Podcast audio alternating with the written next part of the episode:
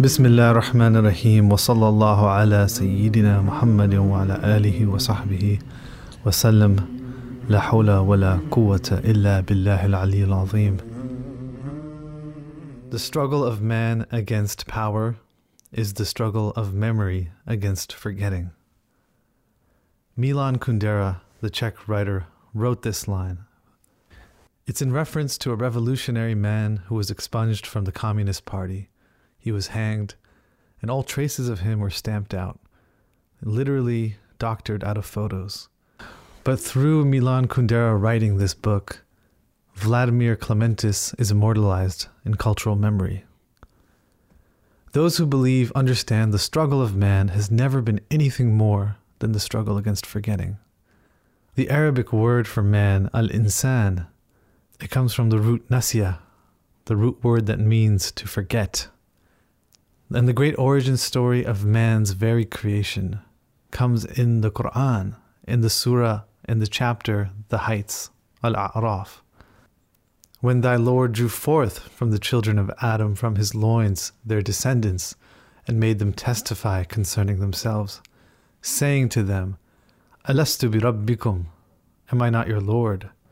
They said, Bala shahidna, we do testify. Lest you should say on the day of judgment, of this we were haplessly unaware. Ghafilin. In this way, humanity begins with a witnessing and then a forgetting.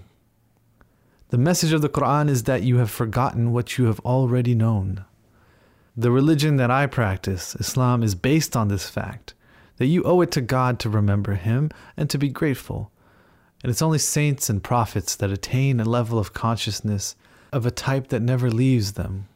For them and for the rest of us, we are encouraged to do dhikr, invocations of remembrance.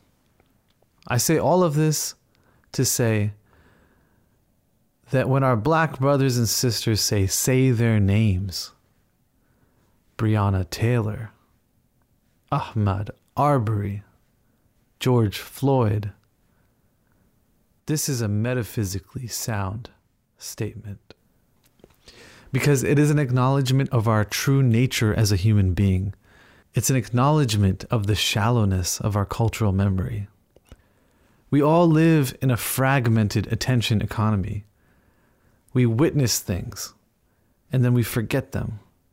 You're scrolling across your newsfeed and you see the death of your fellow man, a brutal, heinous murder, a lynching, and then you forget it because you are always forgetting. We, human beings, are in a perpetual state of forgetfulness. Say their names is a reminder for us to remember. Black Lives Matter is a dhikr to remind us of something that we are struggling to remember. It's as if we are trying to hold sand and it keeps slipping through our hands. So we have to keep picking it up and reminding ourselves and reminding each other Black Lives Matter. Because that is one that as Americans we have been made to forget.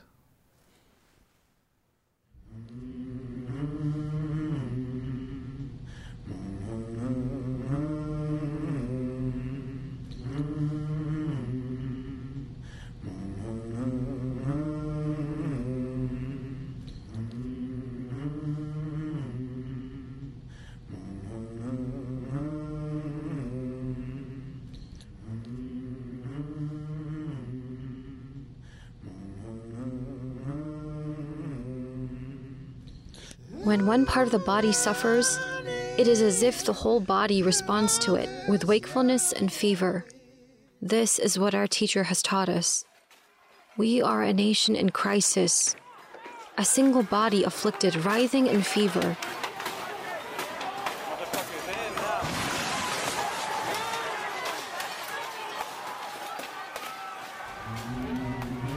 And as our black brothers and sisters have been and still are suffering, it is time for us to tend to their wounds.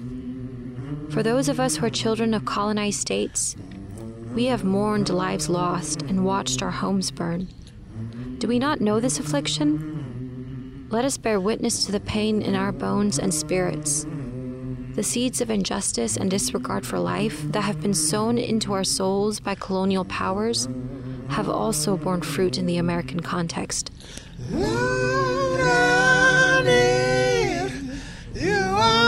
We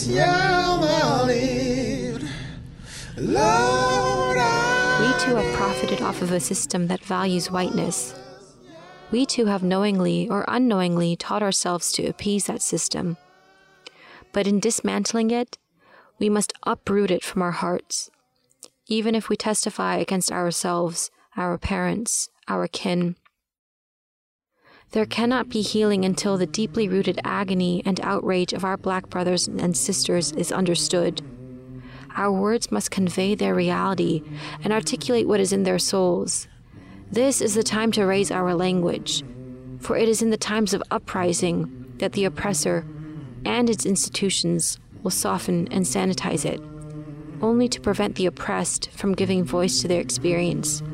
Articulating reality with words that convey their truth becomes a revolutionary act, for there is no barrier between the words of the oppressed and God. This is not the time for hesitation or leisure. We must tend to the wounds of our brothers and sisters in pain, though the actions of our hearts and limbs may differ. And while we must rebuild, we must also tear down our ways. So as we awaken, let us not fear this fever. Let our buildings burn. In San Jose, I'm Zahra Park for American Submitter.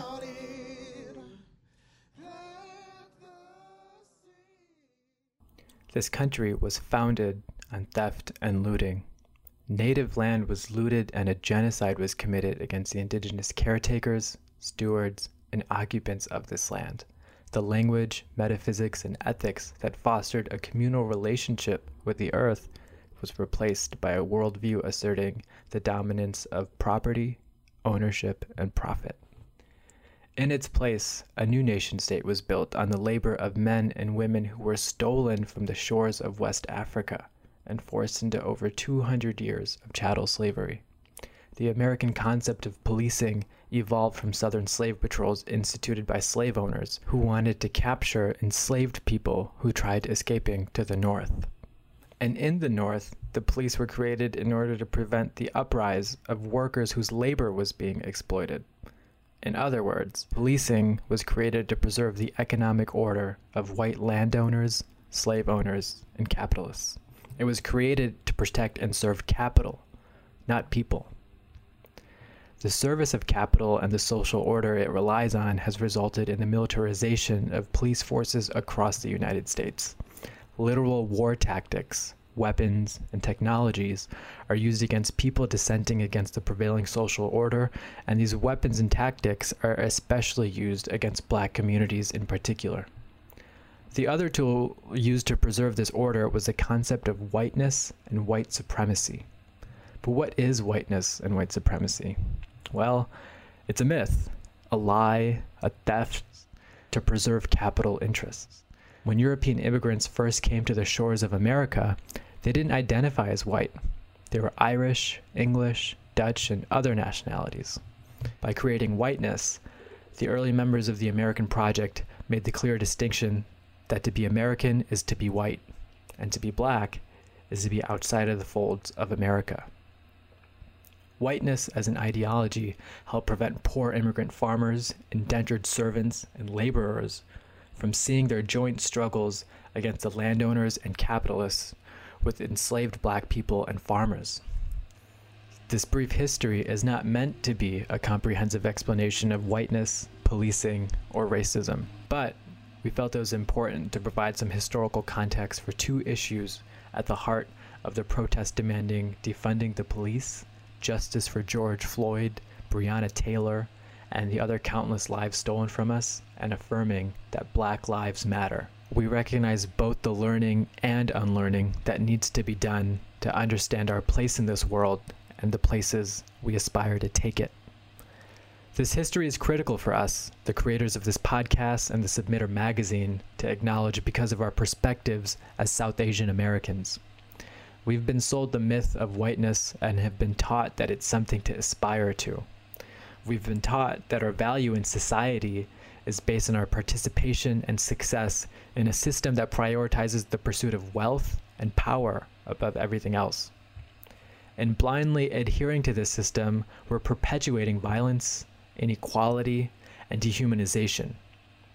We're living in an ahistorical fantasy a society arranged in a way of winners and losers. So, whatever illusions we had about attaining wealth, education, and how that determines our status as Americans, you know, the so called American dream, that's a false idol. This is a nightmare.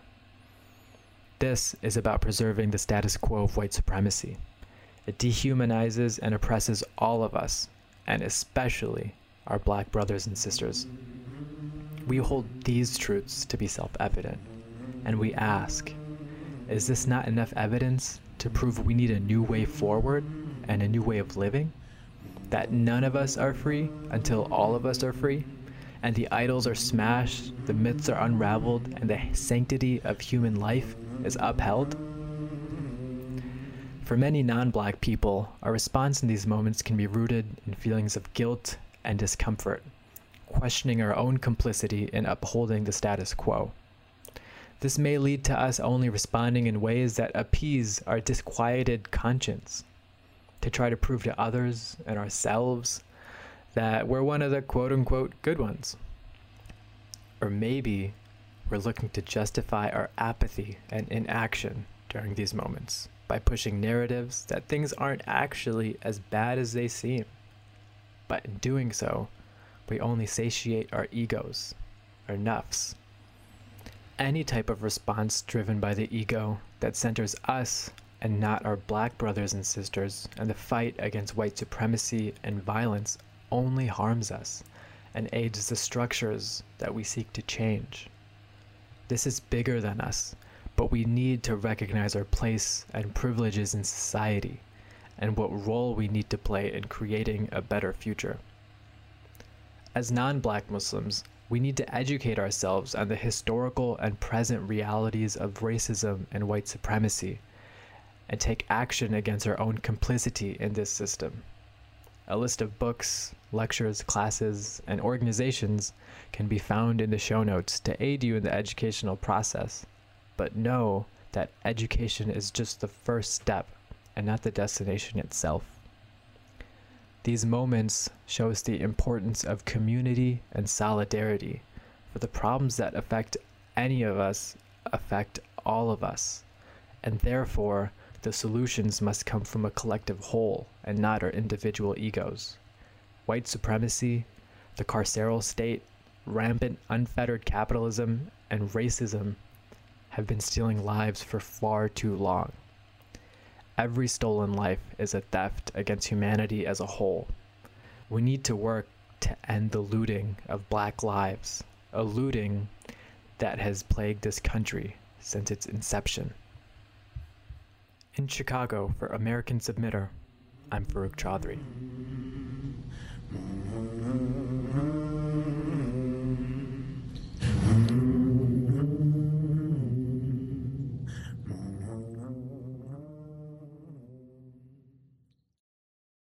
This has been an incredible couple of months. And for me, it feels like waking up from our slumber. It's important to let yourself love your country, to love the land in which you live, to love the city in which you live, to love your life, to love yourself. The great thing about this country is that it has a profound ability to change. And what's happening right now in the United States is an incredible moment. It's a generative moment. It seems to me that for my community, the people that raised me, the people who I study with, the people that I learn with, we often find ourselves getting confused about what the purpose of law is Islamic law or Sharia. It's about priorities, it's about setting your priorities right, and it's about governance. And governance is a process that happens in a place. So it's up to us to decide to be rigorous in understanding what is the reality around us And then to be bold and daring in trying to add your voice to it because this is a moral problem. And the things that you do in your moral life, your moral actions, that is the very arena of your religious life. So we wanted to pause what we were doing for a second. Work that I believe is important, work that we pray will continue and grow. To say that we stand with the protests. We are here to use our hands and our voices and our minds and our hearts to see real change in this country. Farouk, Zahra, and I, and a few other collaborators, are starting a new project called the Submitter Magazine. This podcast, American Submitter, is about the specific reality of a spiritual journey. Every conversation I've had has been rooted in my own life and my own particular faith narrative. Submitter Magazine comes out of this, of the desire to be fully ourselves in our religion, in our morality, in our identity, but now in the face of everything else that's going around us. So at this moment, it requires us to really focus on what's happening right now and understand how we can get involved and where we can do better for American Submitter and Submitter Magazine. This is Imran Ali Malik in Oakland, California.